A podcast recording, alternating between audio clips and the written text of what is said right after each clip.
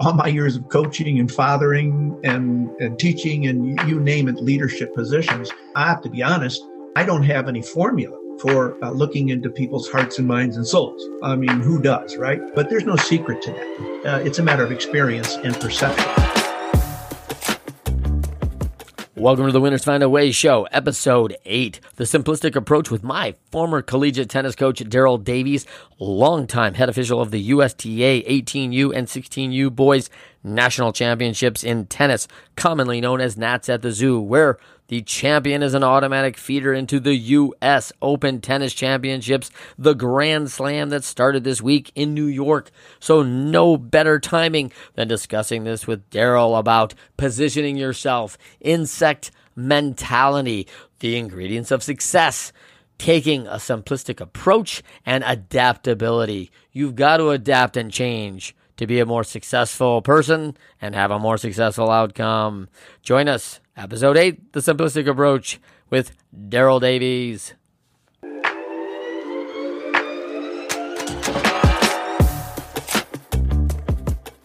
I have with me today Darrell Davies. Darrell, say hello.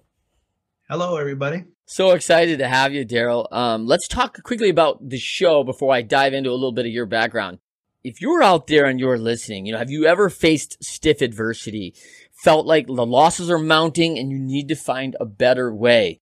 You've come to the right place. Successful people have often uh, encountered and been challenged in many adversities and they've overcome them.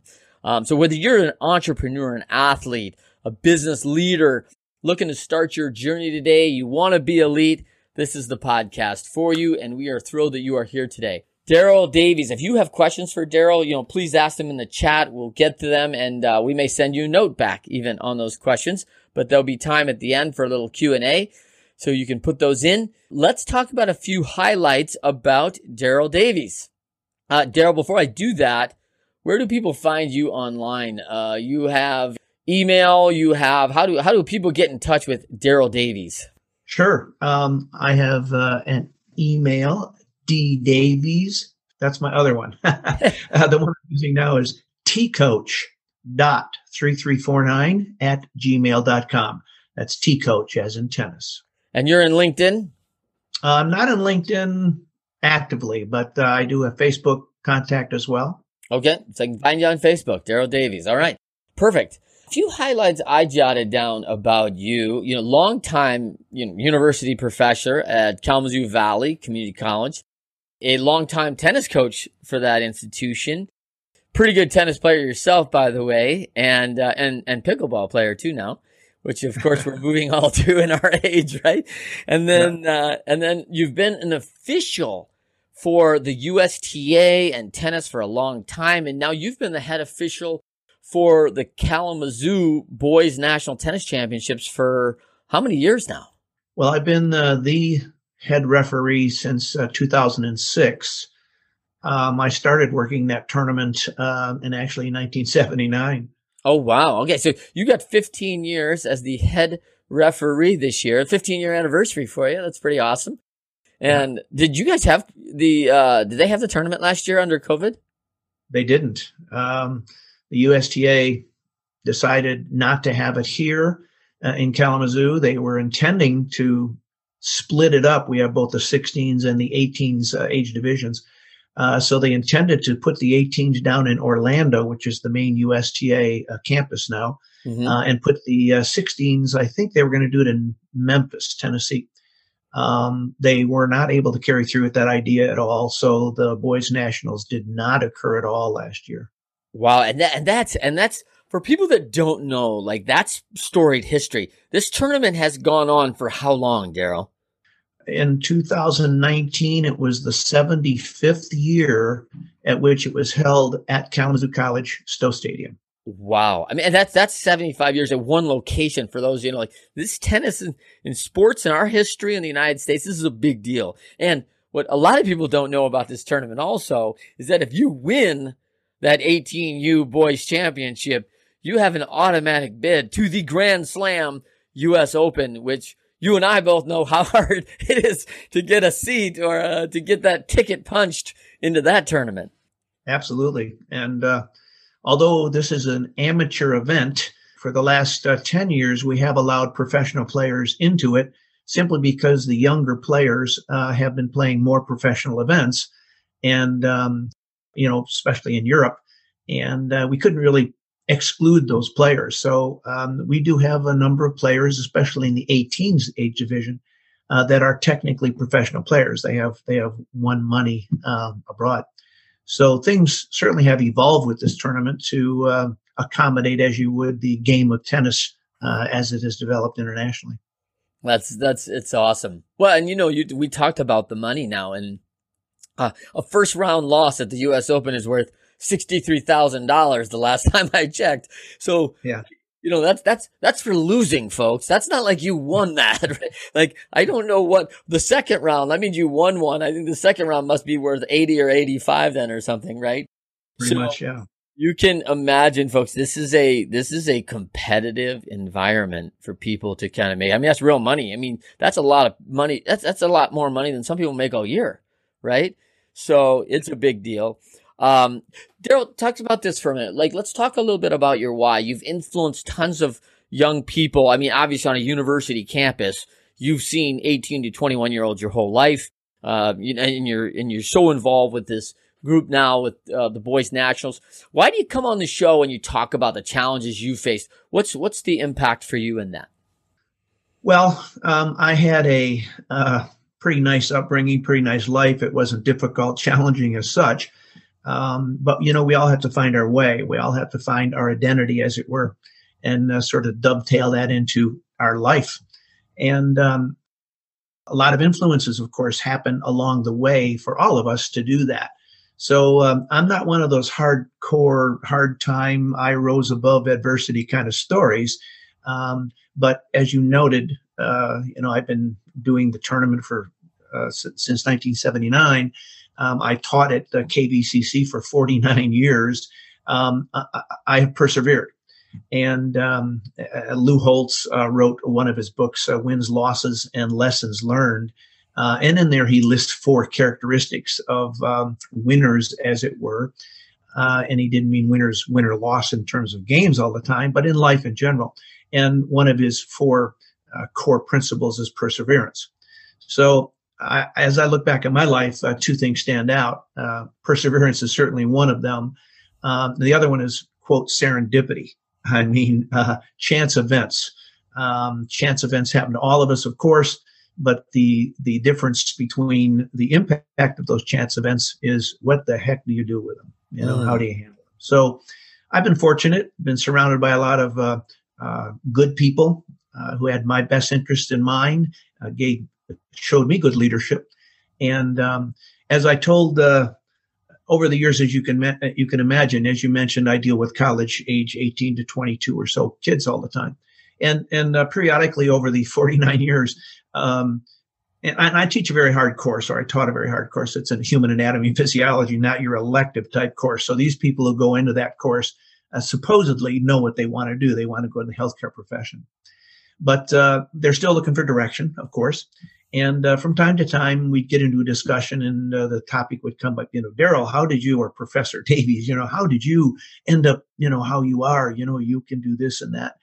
And um, and I I have a simple answer to that question. I was lucky uh, in terms of my environment, and I point out to them. I think find uh, the the young folks today uh, have an extremely challenging task because uh, in my day everything was consistent. You know, my mom told me something, my dad told me the same thing, my my teachers did, the politicians did, the corporate yeah. leaders did, the athletes did. And I didn't have much of a choice. I mean, I just did what everybody showed me was the right thing to do. But today's world is uh, unbelievably challenging for these mm. youngsters. Every time they turn around, uh, uh, whether it be social media or their own friends, they're hearing something different, mm. getting different. So uh, I'm I'm fortunate, and I, I appreciate the the way my life has developed. I don't know about the young kids today. They they they're, they're so confused because mm. of that the multiple inputs they get. So. Well, that's you know, you and I have talked about this before, and I and it's really when you said it to me the first time, it was impactful because I, I realized that so I don't see that the same as luck for you, right? I, I see that as you were always preparing and positioning yourself because you were you got a lot of alignment around those people who told you the right things to do and mm-hmm. so you learned the right things to do and then you did them, right? Which is, you know, that's, that's step two. As a professor, you know, you tell them the information like, oh, I didn't study it, uh, teach. Was that wrong? like, well, yeah, you failed, right? So you have to actually do it. You did do it, positioning yourself for opportunity. So when that opportunity presented itself, they were like, hey, Darrell Davies is a guy we want. Like he's always done this. You know, in our world, we talk about, um, that card. Like we all, you know, we all want to lead. And if we're playing that card game, we want aces. And to me, an ace is coachability, adaptability, handles responsibility, and does that again and again, proving dependability. And I'm like, wow. And, and I have aces on my team and I'm like, wow, uh, I've got something that needs to be done. Where's Nissa? Because she's an ace, right? I know that she's a, she's she's all those four things. And so it's it's it's very interesting. You you mentioned a really strong challenge for the youth uh, that are coming up now. That there is a lot of different opinions. There are a lot of different. It, it doesn't feel aligned that this is the only option. So there's some really cool things about having more options, but there's a real big challenge of having too many options, no focus, and lack of direction. So boy, that's that's that's impactful, Darrell. That's very impactful. For for people that don't know, uh, my story, athletic background, Darrell and I were together for two runs at a national championship together as we went down to Tyler, Texas for the National Junior College Tennis Championships. Uh, I was a player and Darrell was a coach. Darrell went many times. I went twice. the two years I was I was with Darrell in his program. So that was an impactful time. And, you know, one of the things that I love about sport, Darrell, is I, I've been blessed too, man, in this that I played in three, you know, state championships as a high school baseball player. I played two national championships as a college tennis player. Uh, I played in conference championships as a college baseball player, you know, and then coached in three World Series, right? Like, like big game, like impact, you know, the highest level that you're trying to reach wherever you're at, you know, was kind of there. And let's talk a little bit about that, what you saw from your athletes, like dealing with the pressure of the moment. You know, I, I love, I love how John Wooden talked about how being, being great when your, when your best is needed. And, and today I always point immediately to like Tom Brady, right? Like, like when his best yeah. is needed or, or in tennis world, Darrell, you'll really appreciate. I always felt like Roger Federer, like when your best is needed, like, like, wait a minute, Roger lowered his unforced errors by 10% in the championship where everybody else, you know, we get tight and, and we make more unforced errors. Like, he's actually lowering his number, right? It's like, wait, what? He's playing better than, he, he hasn't even lost a set yet. And now he's in the championship playing better. This guy is unbelievable. Talk, talk a little bit about what you saw there as a coach and player. Winners Find a Way show is brought to you by Data Driven Operations, powered by Journeys. Journeys is a software solution that helps you create a winning formula for your organization. DD Ops, powered by Journey, helps you act as one, see as one, work as one, play as one, win as one.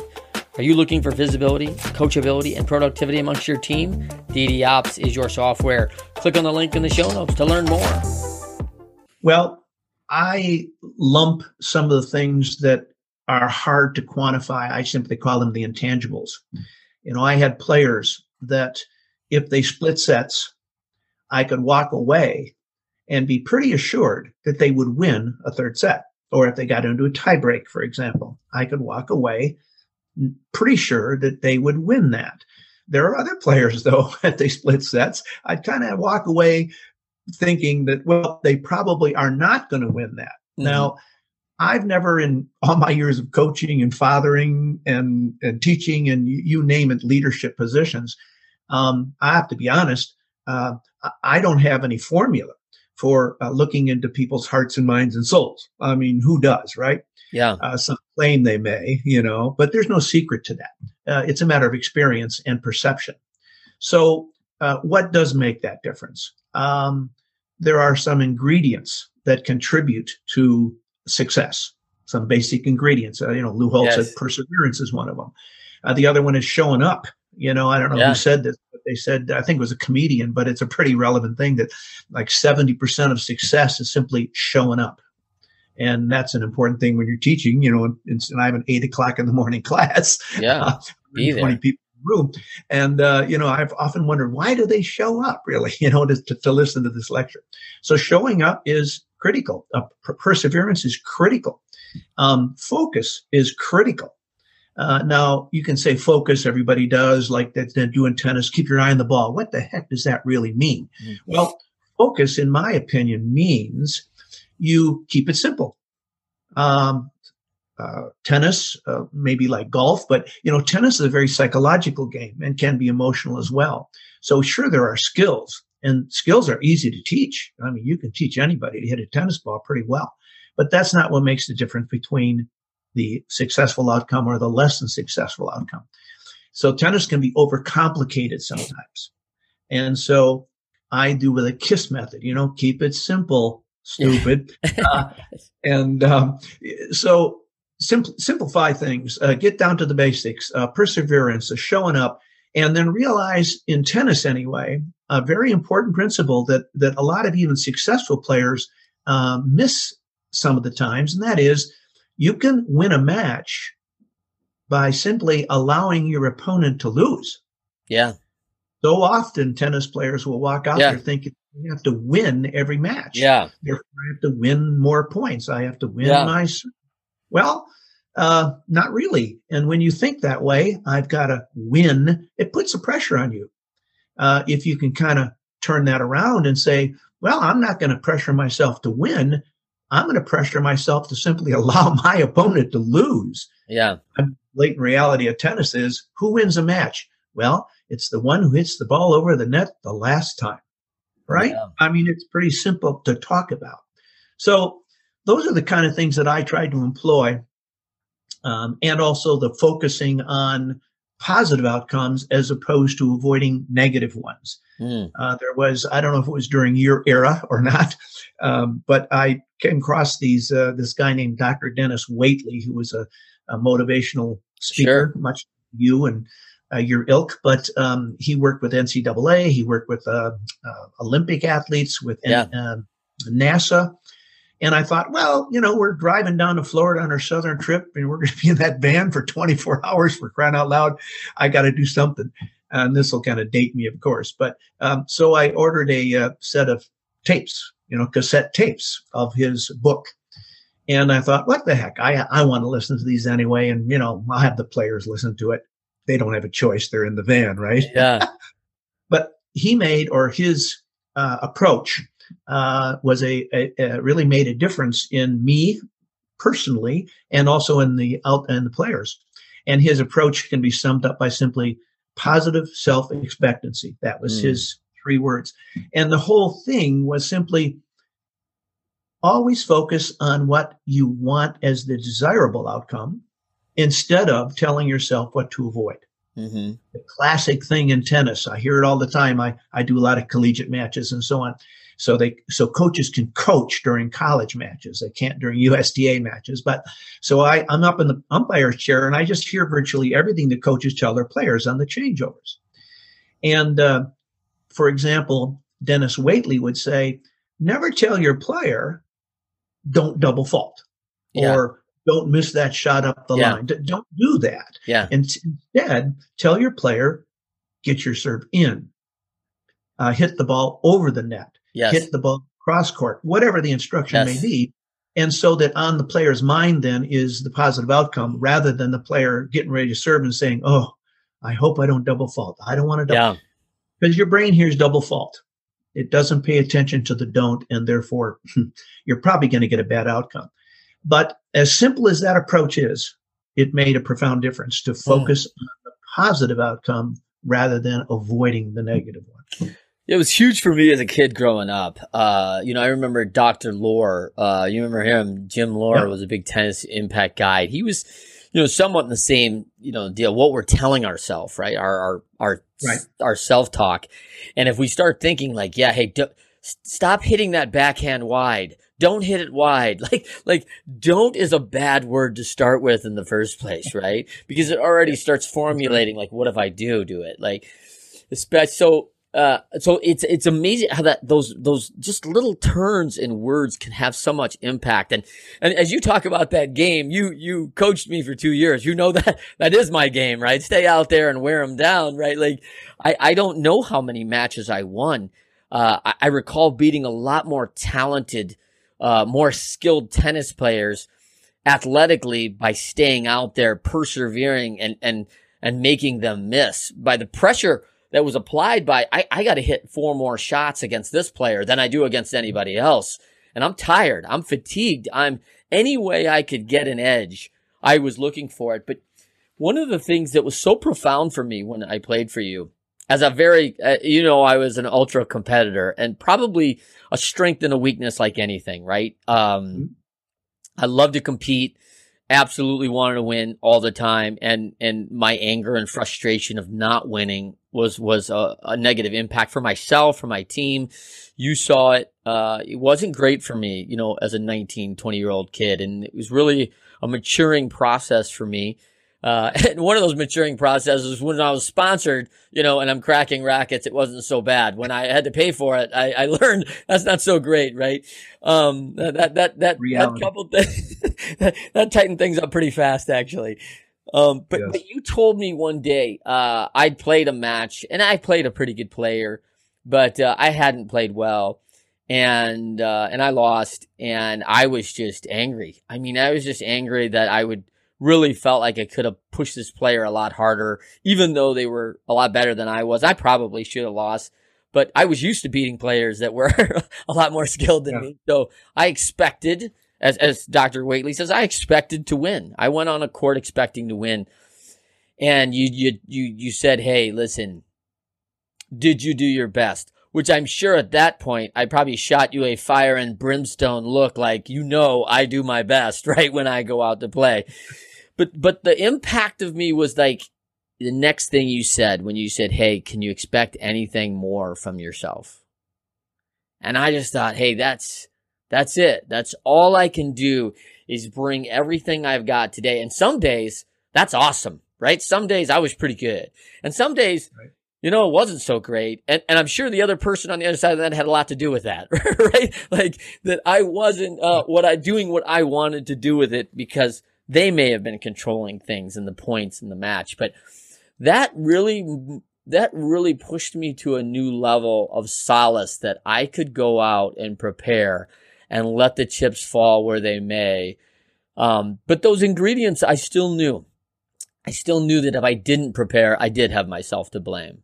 Uh, but if I felt like I'd done all those things and went out and did my best, I, I found I could live with the result without the anger, without the angst. And I thought that was probably a pivotal moment for me as a young man. Well, it's interesting. Um, I, when players like you, which were on my team over the years, um, when they would get so down, let's say, uh, about losing or not winning, um, it's interesting. I would use a, a baseball analogy. I would ask them, "Hey, do you follow baseball?" "Oh yeah, sure." You know, uh, who's who's one of your favorite players? Oh, Barry Bonds, or who knows? Yeah. Uh, depending on the time, bench, whatever. I said, okay, um, what do you know about their batting averages? Oh, well, Barry Bonds is, you know, again, I'm not a baseball uh, statistic guy, but let's make something up. What was Barry Bonds' lifetime batting average, do you think? Oh, yeah, like 300, 300 maybe, maybe okay. 300. Like he's a power guy. Exactly. So, or or pick any player, even Ted Williams, right? His 400, not even lifetime. He did that once. yeah. Okay.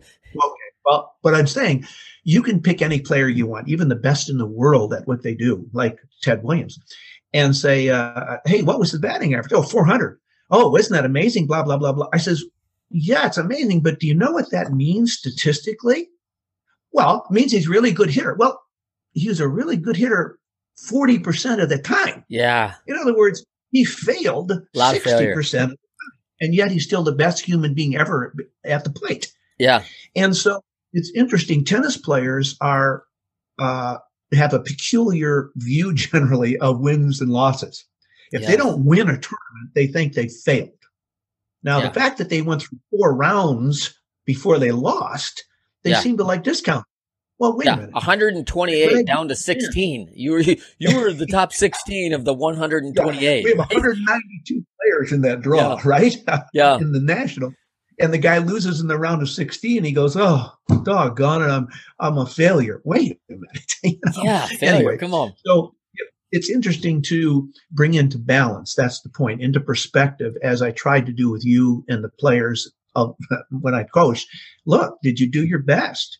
You know, and we're going to have good days and bad days. Everybody does. I mean, Cabrera goes 0 for 4, right? Yeah, Sometime. yeah, Does he? I don't know what his heart and soul is, but I doubt if he goes into the clubhouse thinking he was a failure that day right. or that it carries over to the next day, even worse, right? Put your losses behind you. You had a bad day, Yeah. fine. And so um, one's uh, uh, self talk, if you will, or one's perception of the moment, the result, the outcome, the day, the tournament, the match. Uh, that's important, not only for the moment, like living with yourself, you know, not tearing yourself apart that day, yeah, but also for tomorrow. Even more important for tomorrow, put it behind you. And tennis players, because the game has so much psychology and emotion to it, um, they sometimes they struggle with that more than other athletes might in other sports. Yeah. I think it's huge. And, and going on your point, Andy Roddick was really good about this. You know, everyone was on on Andy Roddick back in the day because he was only the fifth player in the world.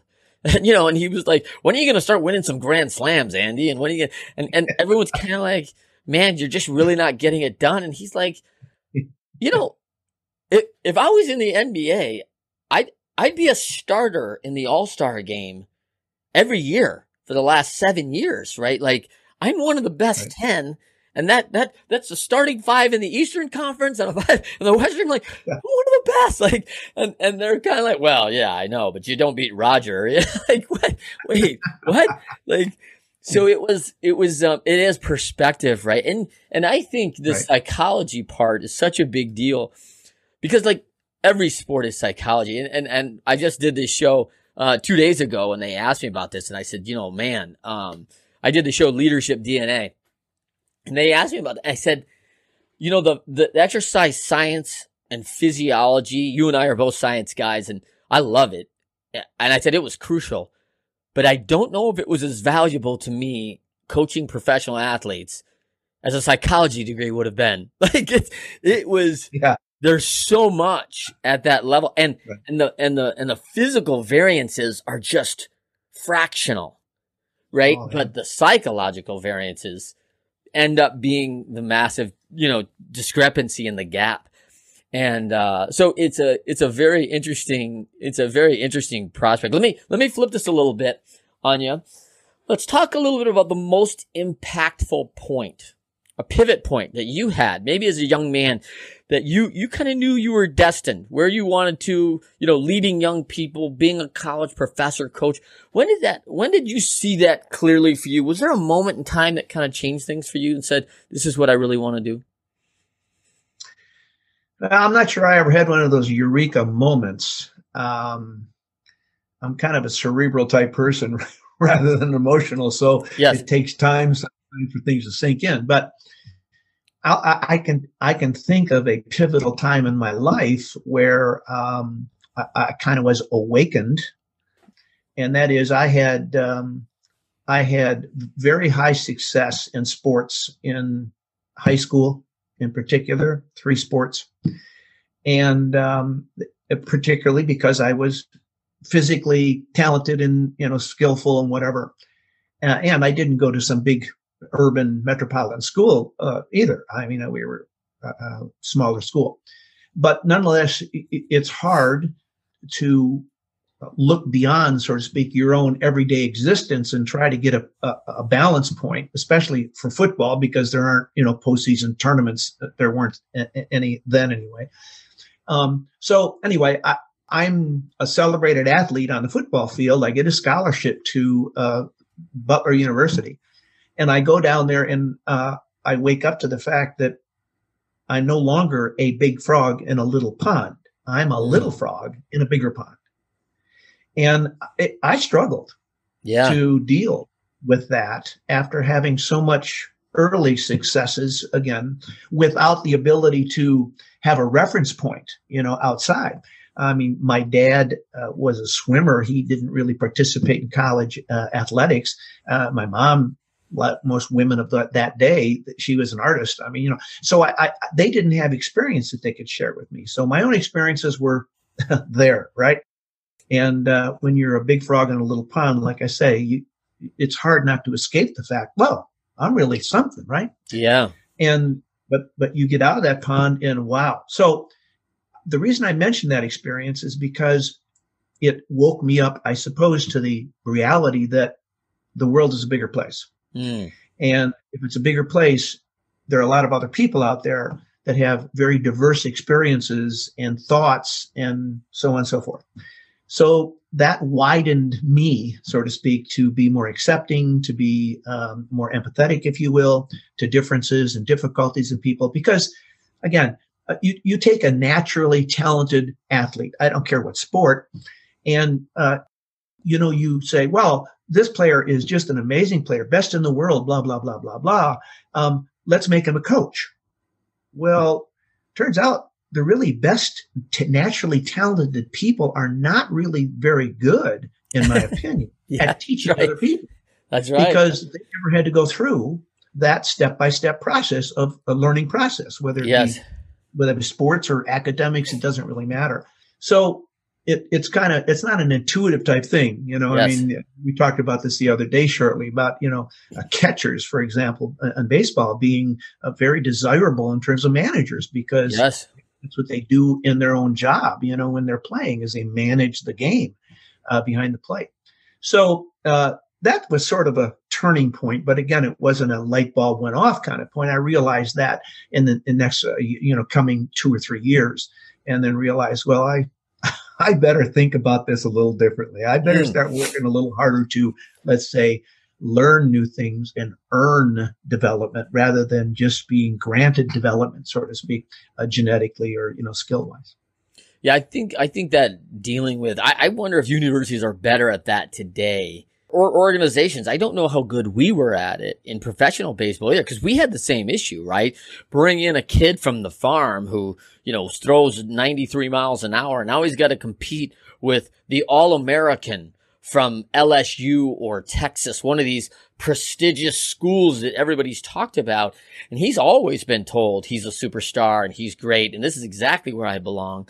And we, we get our old imposter syndrome going on. Well, I don't know if I belong here. I, I didn't star at a big college and, you know, and all these things. And, and it's tough. It, it's, it's tough in all sorts of things, whether you're, you know, the first chair at high school and then you go to the symphony at the university and you're like, uh, well, you're seven now. Like, wait, what? No, no, I'm the best. Everyone's told me forever. Well, like all the others, right. 12 on the, in, in, the department, you know, they're also the best they were at like, too, right? So we all come together. We got to sort it out.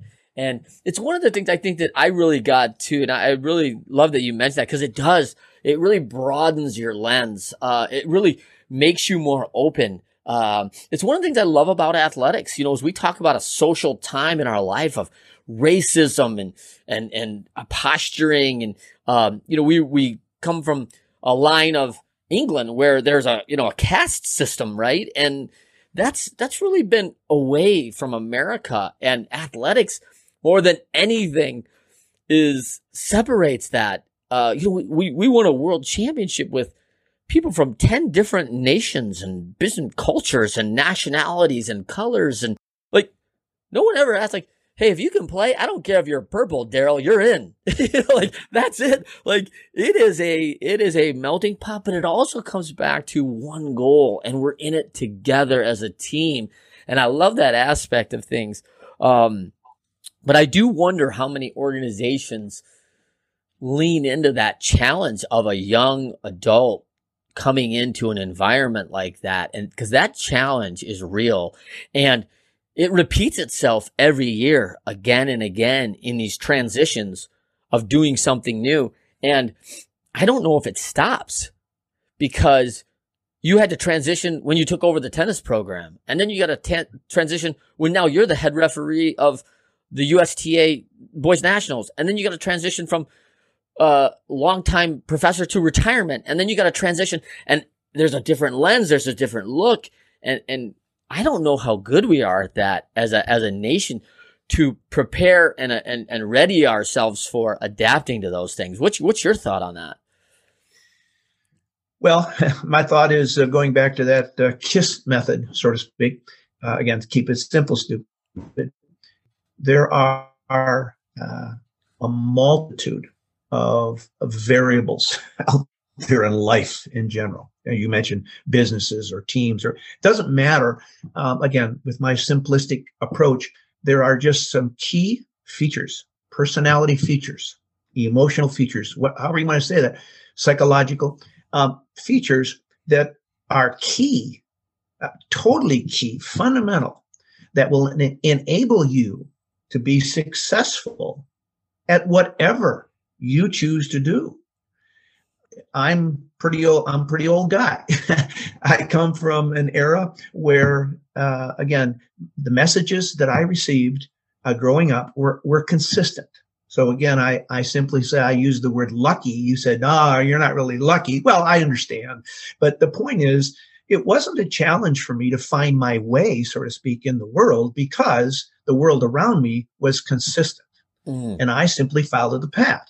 Yeah. It was to my benefit. Well, you know, as time went by, that became old fashioned or uh, not progressive or what, whatever term you want to say. It was undesirable, less desirable, right? To listen to somebody and do what they told you yeah. to do. Oh, no, no, no. I'm an individual. I'm yeah, free. yeah. Well, yeah. you know, freedom is wonderful. Freedom is wonderful if, if there's a pathway, if there's some guidance in that. Uh, total freedom, I say, is sometimes like you give somebody too much rope, they'll hang themselves. They don't want to. Yeah. But you give them too much of something and you don't give them direction. Hmm, it's it's a hit, hit or miss thing. Uh, and in today's world, with all of this, the multitude of um, uh, different messages that are coming in to these kids, uh, again, where is their direction? So, getting back to the KISS method is look, you listen to whatever you're you know involved in, and you say, well, yeah, I listen. Well, yeah, you got your cell phone sitting there on the table. Yeah. You're talking to two other people who also had their cell phones sitting on the table. Yeah, but they're not ringing. I'm not looking at them. But when they do ring, what do you do? Oh, yeah. And I think, you know, something as simple as that, how rude, so to speak. You're talking with somebody personally that's physically there, and then a call comes in and you take the call. You know? Yeah. Uh, uh, no, no. Pay attention to the moment, get the most out of the moment, whatever it may be. So listen, listen. And that means visually, audib- audibly, and so on. So take in the moment. Number two, reflect. Like, not maybe at the moment, but later that day, the next day. What I wonder what Joe really meant, or you know, when Joe said this, you know, that's kind of interesting. I don't think these kids have any time to reflect. They're constantly bombarded with new stuff. Mm. You know, stimulus, distractions mostly. So they can't listen very well. Uh, they can't reflect and therefore uh, obtain some sort of meaning out of what they didn't listen to, right? And then, and then, thirdly, um, work hard or work smart is the more modern interpretation of that. You know, uh, hard work is uh, something that's important. I yes. don't care if it's on the football field, the tennis court, or in the classroom. You got to work and dedicate yourself to that. And then perseverance, a word that's come up several times here, persevere at that. And then I suppose you could add a fifth one in there is reflect. Like stand back, try to be outside of yourself and say, huh, Darrell, what, what have you, what have you made? What have you done with your life, so to speak, this last week, this last month, mm-hmm. this last year, whatever? And, um, and then be truthful with the answers to those questions. Oh, Darrell, you screwed up. You lied. You cheated. Mm-hmm. You you abused this person. Um, you missed this opportunity. And don't walk away from that. Don't turn your back on that. You, will never be able to benefit from that yeah. knowledge if you simply say, eh, "Doesn't matter. Eh, never happened. Eh, yeah, not my fault." Yeah. Well, so that's not a simple answer, so to speak, to your question, but those are the things that the th- the two things that that I found in the students coming up within the last, let's say, 10 years that I taught in college. The two things that bothered me the most were number one, the students did not really have a good grasp on how to learn. They, they didn't know how to learn. Now, if you know how to learn, it doesn't matter what subject you, you're confronting. Yeah. You'll you'll learn math, you'll learn sociology, history, geography. Chem- Yep. It doesn't matter if you know how to learn. It's a tool you can apply to that process. Mhm. Number two, the really disturbing thing is they didn't seem to care. Mm. That is, student comes into my office and says, "Hey, how am I doing? You know, I'm two thirds of the way through the semester. How am I doing?" Well, first of all, I post grades daily. you ought to know the Yeah, answer to that question yourself. right. It's online, Yeah. right? Well, okay, fine. You want personal touch? I uh, totally understand. Like I'm, I'm old fashioned. I'm into that. I say, well, you, you're sitting here with a 43 percent, two thirds way. You know, three quarters way through the semester. Oh, really? Um, what do I what do I need to do to pass? You're very tempted as a professor to say nothing. At 43%, three quarters of the way through the semester, there's no way in the world you're going to pass this class. Yeah. And then when they realize the reality, you know, you politely tell them, you know, I wouldn't be crude like that, but say, well, you know, mathematically, I'll play with the numbers. Well, here's the numbers while you're sitting in the office. It, you're just not, going to, you can't achieve 140% on the next four tests. You're right. It's impossible. Therefore, you can't. and at that point, it's interesting.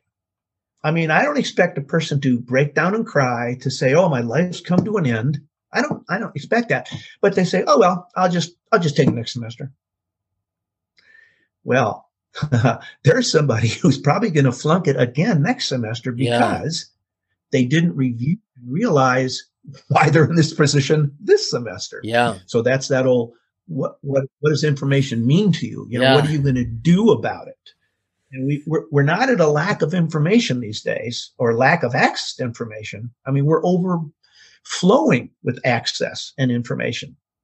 Yeah. so I think this isn't an issue of our society uninformed. It's an issue our society not knowing what to do or not willing to do with that information what they need to do. So again, pretty complex yeah, I think I your think question, but one thing that really comes out of my mind in that is that you know accountability to me is like a four letter word right people don't i'm like hey like no this is good like that's we have to be accountable to somebody and to some things and people don't like it necessarily always and i appreciate that for sure. I don't like accountability all the time either. I'd like to you know order room service and eat bonbons and you know you watch a watch netflix all night but it turns out i would be you know 100 pounds overweight if i did those. Like there's a there's a consequence for that action right?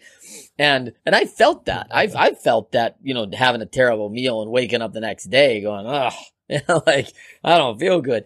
So we've all had that immediate response, and, I, and I'll tell you, as a as a 51 year old person, you know, who I went to college and I learned at college how to study. I had no idea when I went to university how to learn something. Now, I, I should say, I guess I knew how to learn a little bit from sports. You know, there's a lot of coaching and there was a lot of team, but how to apply that to be a student and and actually do the work, prepare, learn. I, I learned that at university. I learned that at KVCC. Now, when you talk about accountability, you know, I, I never had a problem caring about what I cared about, but let's talk about what maybe I didn't care about.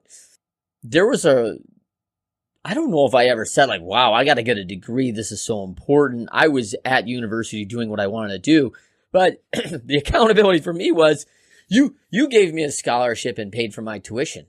And that was a beautiful thing for me. But I also know if I failed my grades, um, the tuition reimbursement wouldn't come anymore, and I was no longer to be able on the team. Like that was an automatic. You were you were removed. It wasn't a right. It was a privilege, and you had to do those things Right. in order to maintain. So there was a built-in accountability, and and, and now I'm thinking, well, if I got to study and I got to maintain, there's no reason to get C's. I might as well get A's, right? Like, why would I, why would I just, you know, quote unquote half ass it, right? I didn't know the language.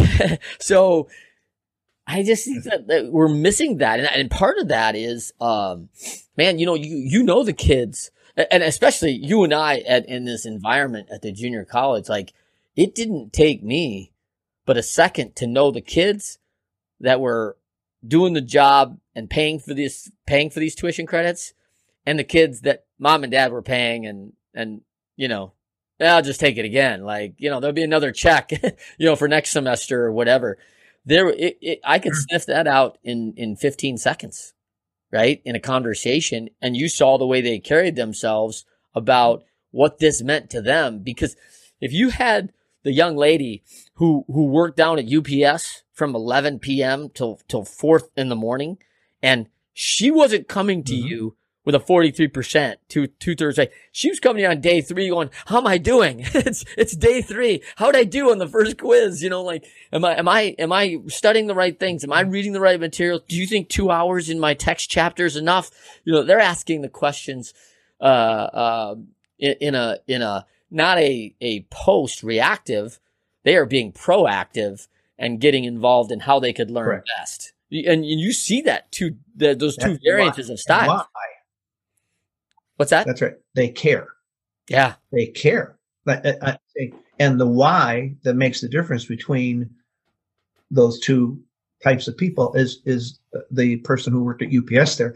Uh, she or he cares, care about different things, but they care about constructive things. You know, whether it's being, hey, I, I have got a family to feed, or or I, yeah. I, I want to get to a point where I don't have to work midnight to four or whatever. Yeah, um, yeah, absolutely that whole issue of consequences in today's world, American world, United States world, in my opinion, uh, over the last number of years, uh, politically speaking, leadership speaking in this country, they have, or there's been, a, I don't know if it's a concerted effort, but it's been, I think, a fairly successful one, separated or, or broken the connection between that concept of behavior or decisions and consequences to the behavior and decisions. That relationship has been dramatically weakened. That's a complex topic that you could talk about forever as to why or who are the major players. But I think that's been a, a major issue in, in our country uh, in, in, say, you know, 10 years, last 10 years or so. So I'm not picking any particular political party sure, or politician sure. or anything because it's a countrywide thing. And, uh, you know, when you break this law, and um, somebody says uh, you're going to jail for a week or whatever, it's going to cost you 500, whatever. Uh, that's not a good thing, but it's reality. And and you, boom, my God, I don't have 500 bucks. Or yeah, I guess I have to spend four days in jail because I don't have that money yeah. or whatever. I could uh, lose uh, my I job. I, I could, you know, if I'm not going to show up for work for three days, I lose my job. Like all those trickle effects right. of those decisions. That's right. So, but I think this society has moved away from that reality. That is nowadays it's more you break the law and it's like, nah, who cares? it's like right. We, are too yeah. crowded. We're, we're gonna we're gonna let you be never mind. That's, we're gonna let you. Yeah, so a, again a significant issue. You started your point here about accountability and uh, I agree that that is a key issue um, in whatever development goes forward in a person. If you're not accountable, uh, and you don't learn from your mistakes or your weaknesses for then there's no improvement there's no advancement there's no quote success in any way however you want to define it if you don't do that yeah and i think that's i think that's the thing that people are missing about accountability you're doing this for me you're holding me accountable so that I learn the science in class so that I can be a contributor in the medical field. If you don't do that, I don't get the ladder, right? Like I, I don't get to contribute in the medical field. I don't have the degree. I don't have. So what you're doing for me, while tough at that time, serves me ultimately. And I think that people miss that. Like, like we're, we're having a tough time connecting those two things. And, uh, so let's, let's talk a little bit, you know, on the show, it's, it's, it's winners find a way, right? Which is, which is from Chris McChesney yep. and Sean Covey's book, uh, The Four Disciplines of Execution, which says, quote, winners, when shown data that they are losing, find a way to win question for you is you've had a lot of success. You've won a lot, um, in a lot of different ways, right? But what's, what is the best battle that you've conquered in your lifetime? wow. that's, that's a tough one. Uh, I, I, I tend to easy, minimize. Darrell, I don't ask easy questions. you didn't come on the Kiss show, bro. Like I, I came to bring the heavy stuff to you, man you're holding me accountable. Let's be you're being consistent there. Yeah. Um, I I tend to personally I tend to uh, downplay uh, or underemphasize my own successes, Um, I'm not the I'm not the billboard type. Uh, people find out about what I've done or how long, and they say, "Really? Wow, wow, that's amazing." You know, I, as you know, I've ridden my bicycle uh, coast to coast twice, right, on, on trips, and we average 115 miles a day uh, for oh. 40 days. And, um, now, that's not something everybody knows about me, and that's okay, right? Right. But when I'm in a social gathering or whatever, you know, I say, "Oh, you know, I just bought a new bike. I'm riding 25 miles." I say, "That's really great," and I don't say anything, right? They say, "You ride?" Eh, I've ridden. I mean, I coach it that. I've ridden a coast to coast twice. yeah. Well, I've done. I've done like, "What's your longest day?" Blah blah blah, and then so they discover this you know, of me, not yeah. because I'm coming in it right away. So when somebody asks me, what's your biggest uh, accomplishment or, you know, where was the major turning point? I probably have had a number of them. Uh, but to say, oh, here's what really turned my life around, that's yeah. tough. Um, I, I, will say, um, let's let, let me cite one unfortunate, okay, um, sure. event, which you you probably know of this event. Um, coaching, as you know, like parenting or whatever, it's extremely demanding, and um, coaching in particular keeps you away from your family yeah. for Can. extended time sometimes. And um, and coaching is done on schedules, but life is not right. So things happen right. in life, and some you know sometimes you can deal with them, sometimes you can't, you know, because proximity or whatever.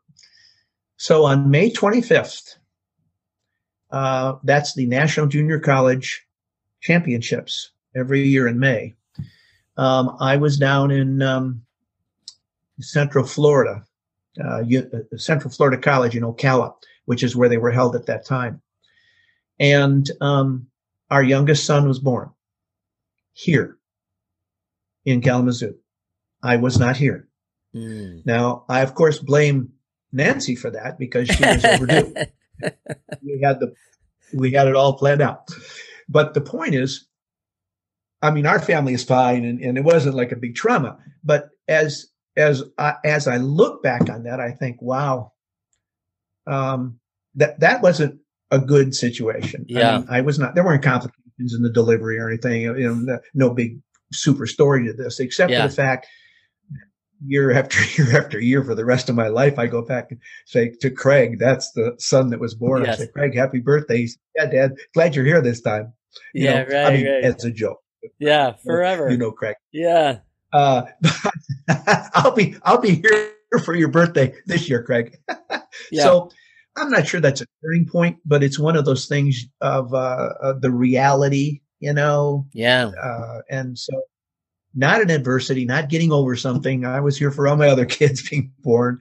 Yeah. But uh, that's one of those things I, I, do recognize as wow, that was a sacrifice on everybody's yeah. part. For every, yeah, um, not just you, right? Like everyone's involved in that no, a little bit, right? No, not me at all. I probably so Nancy recruited a very good friend of ours, um, Mary, and uh, Mary was me in yeah. the labor room. She's a labor coach, and they had a dinner together.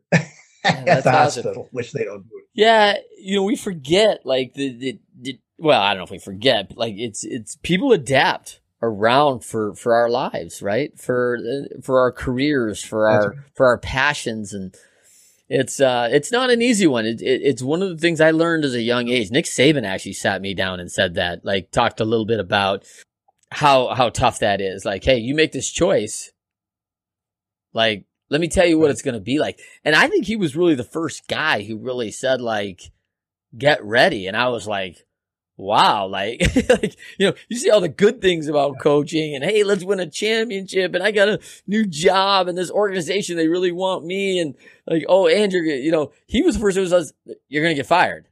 And I'm like, oh, no, no, I don't want to be fired. And he's like, oh yeah, yeah, you won't have any choice. like, like, like, oh, yeah, he's like, they're going to like their staff and they're just, it's not anything to do with you necessarily. Do your best. And maybe, but I was like, wow, he really, he really opened my eyes to it. And, and, but the blessing of a, of a great family that can take those sacrifices in stride for whatever you're going for, right? Like that's really critical on the people mm-hmm. we choose around us because we want those passions. What tell me tell me a little bit about what you learned on that ride. I mean, 115 miles well, a day. You go coast to coast. How how how many days does that actually take? 40. 40? 40 days. Four zero. Yeah. And you do that every day. Is there ever a day off? Yeah, we did have a day off. One day in um, Grand Junction, Colorado. So do you do the, like yeah. that's not so that's not day 20. Yeah, beautiful place oh, no, to no, have no. it. Beautiful place to have it, but you're also breathing through a straw at that altitude when you're a Kalamazoo, Michigan guy and you're up at 7,500, yeah. 9,000 feet. Uh, well, I, I, don't know what Grand Junction's at, but we did cross the Rockies at Wolf Creek Pass, which is 12,500. Yeah. So that, that, that is a legitimate physiological challenge. Yes. legitimate. yeah. Oh, People don't oh, appreciate that about, uh, about the uh, Tour de France and cycling up into the into the oh, oh that journeys. That is the athletic event in existence, in my opinion. Um, but yeah, it it uh, that bride changed my life. It was a life changing experience. I mean, not that I literally changed my life. I mean, exteriorly, but but um, uh, emotionally, physiologically, um, psychologically. Uh, talk about something that's psychological. Um, yeah. imagine 150 and you're at you're at mile 80 and it's uh, you know raining and it's you know 51 degrees and you have a you know 10 mile an hour headwind and you're in Nebraska. I mean, really? you know, and your legs are just burning. And, like you got lactic acid oh, like burning. crazy, just built up. Like oh, oh absolutely. So now I didn't do this myself. This was a, a KVCC actually sponsored trip uh, for the bicentennial in 76 was the first time. And then we went again in 2000 for the millennial. Um, but the first time we went, I think the biggest blessing was we had no idea what we were getting into. None. Just blind stupidity was the blessing. it was blind stupidity. and by the time to Kansas, okay, you realize we're all in this together. We're all a bunch of idiots, but yeah. we don't have a choice. You're in the middle of Kansas. You live in Michigan. What are you going to do? yeah, right. you know. Right. So uh, it was a great experience for uh, team building, if you will. I mean, yes. we weren't literally an athletic team, but we took a bunch of college students, 23 people. Yeah. Starting in California, everybody enthusiastic, you know, blah blah blah, and then you hit the Sierra Nevadas in you know like two hours, and uh, they're not very uh, uh, not not a high elevation necessarily, but very steep, right, and curvy. Yeah. And so after two hours, enthusiasm kind of fades, man, when you hit these mountains. You've never ridden mountains before. Yeah. So anyway, um, the the pers- talk about perseverance. I mean, for 40 days or 39 of riding, but 40 days, uh, and you don't have a choice. Here again, in, in modern terms, you know, everybody choices. Oh, oh, we don't want to finish today. Fine, let's not finish. Well, yeah, right. If you don't go 115, that means that tomorrow you got to go 190. Yeah, right. And, and we don't have a hotel at 61 miles. We have a hotel at uh, 115. there ain't no hotels. Oh, you did? Where'd you guys stay? Well, tents. We had a we had decked out a, a school bus with bunks and everything, an old school bus. We oh, okay. Refitted. Wow, this is camping. And wow. we also had um, tents. The kids brought tents, and we we bunked out at uh, football fields of schools and senior centers and anywhere that would have us. Indian reservations out west. It was really yeah. a blast. Um, but it, it, was a wonderful experience uh, bringing people together. Um, again, that wasn't the intent, but it was inevitable when you yeah. present a challenge to a group of people, and there are no choices. Period. I mean, you you have to do this. Right. Well, I you know, I don't I don't know that, that I don't, I don't feel today. like getting on the bike today. Like, yeah, what's that got to do with it? yeah, well, well that's fine. Don't get on the bike today. Guess what? You kind of have to spend twice as much time tomorrow. I mean, yeah. The, the, the blatant reality of of this, uh, it was a blessing, and this is in '76, of course. Um, in 2000, it was a totally very a totally different atmosphere. Mm. Uh, we had more adults, more professional people that you know could afford to take off 40 days of work, like attorneys and you know whatever. Yeah. And um, so there were more adults uh, than the 76 trip, and uh, the 2000 trip was a whole lot less fun. Really? Because, oh yeah. In 76, you had a bunch of folks, including the leaders who had no idea what the hell we were doing. And we were all in this together and we all succeeded together. In 2000, it was a bunch of people who, well, not all of them, but a, a lot of the adults who were already bike riders, proficient bike Yeah. riders, you know, bike club members. Yep. And, um, they thought each, each one had their own idea what was the best thing to do Yeah. So, so very Right, little alignment. a very little alignment and and people that were adults who were obviously rich and they were used to doing whatever they wanted to do in life And making Uh, and the they decisions. they and could making afford to do that Yep.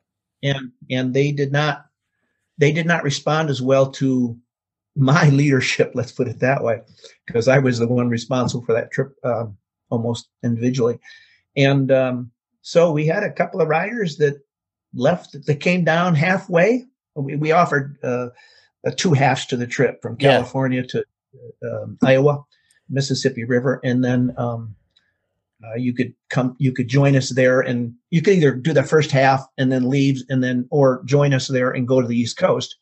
And we have a number of people four people that came down and joined us uh, um, and uh, that was fine. It was part of the plan but um, they just were not willing to join the effort Hmm. and plus they joined it in the middle right all these other people that come all the way from california so anyway Yeah. totally different totally different That's that's pretty awesome, man. Let's let's um I gotta wrap this up. I loved hearing Yep. these stories. Let's let last thing, Darrell. Best way to win. Is there something that you, we didn't share today? We talked about the KISS principle. We talked about you know building alignment, getting you know finding that that area in your life where you can get a consistent message about what direction you might want to go. But it's time for the best way to win. Is there something that you want to share with the listeners that we did not touch on today? well something amusing and uh, i've since discovered that uh, albert einstein actually said something about this so that's not why i figured this out but you may remember perhaps again not your era but when a player of mine continued to do the same thing wrong let's say like they kept hitting the same shot and it was not successful Yeah. i had a name for that I said, I call that insect mentality. Because as you know, insects can't think. They Right. just keep doing something until they die, right? And so that was a cute way to let my players know, hey, change. Learn how to do something different. Adapt. Quit doing right? the same thing incorrectly all the time. Einstein said it, I guess it was in 1981. I just came across it.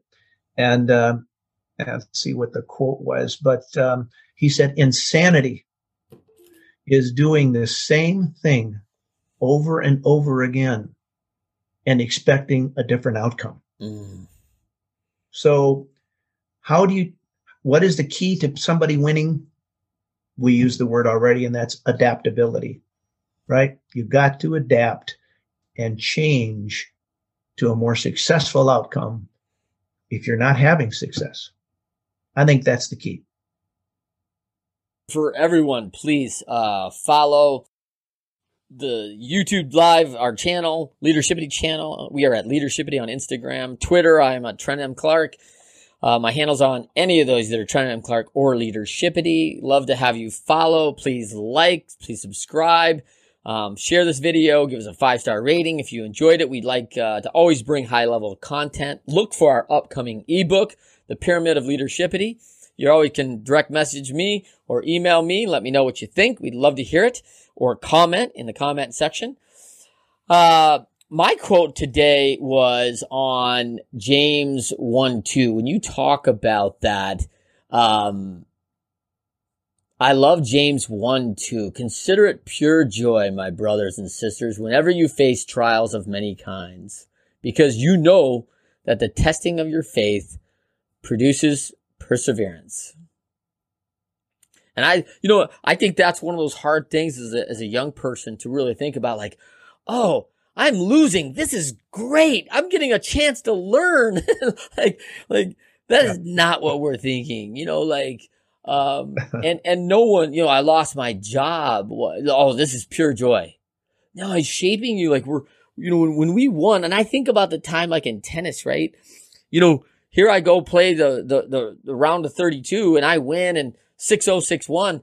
I don't, I don't think anything about that match right? All it's about is the round of 16 match. And then I win that. All, all it's about is the quarterfinal. And then the semifinal, I lose and spend the net next two weeks laboring over that semifinal loss. Like, what did I do wrong, coach? Darrell, work with me on this. What did, like, well, why don't we talk mm-hmm. about the three, the three matches you just smoked people and what you did yeah. right and how you're going to continue to strengthen that, right? And, and, we so often don't do it. It's, it's the trials that shape us. It's the perseverance that we have to face in the losses that often just is, and I don't know if it's just human nature, but I don't, re- I don't recall counting it as pure joy. I'll tell you that.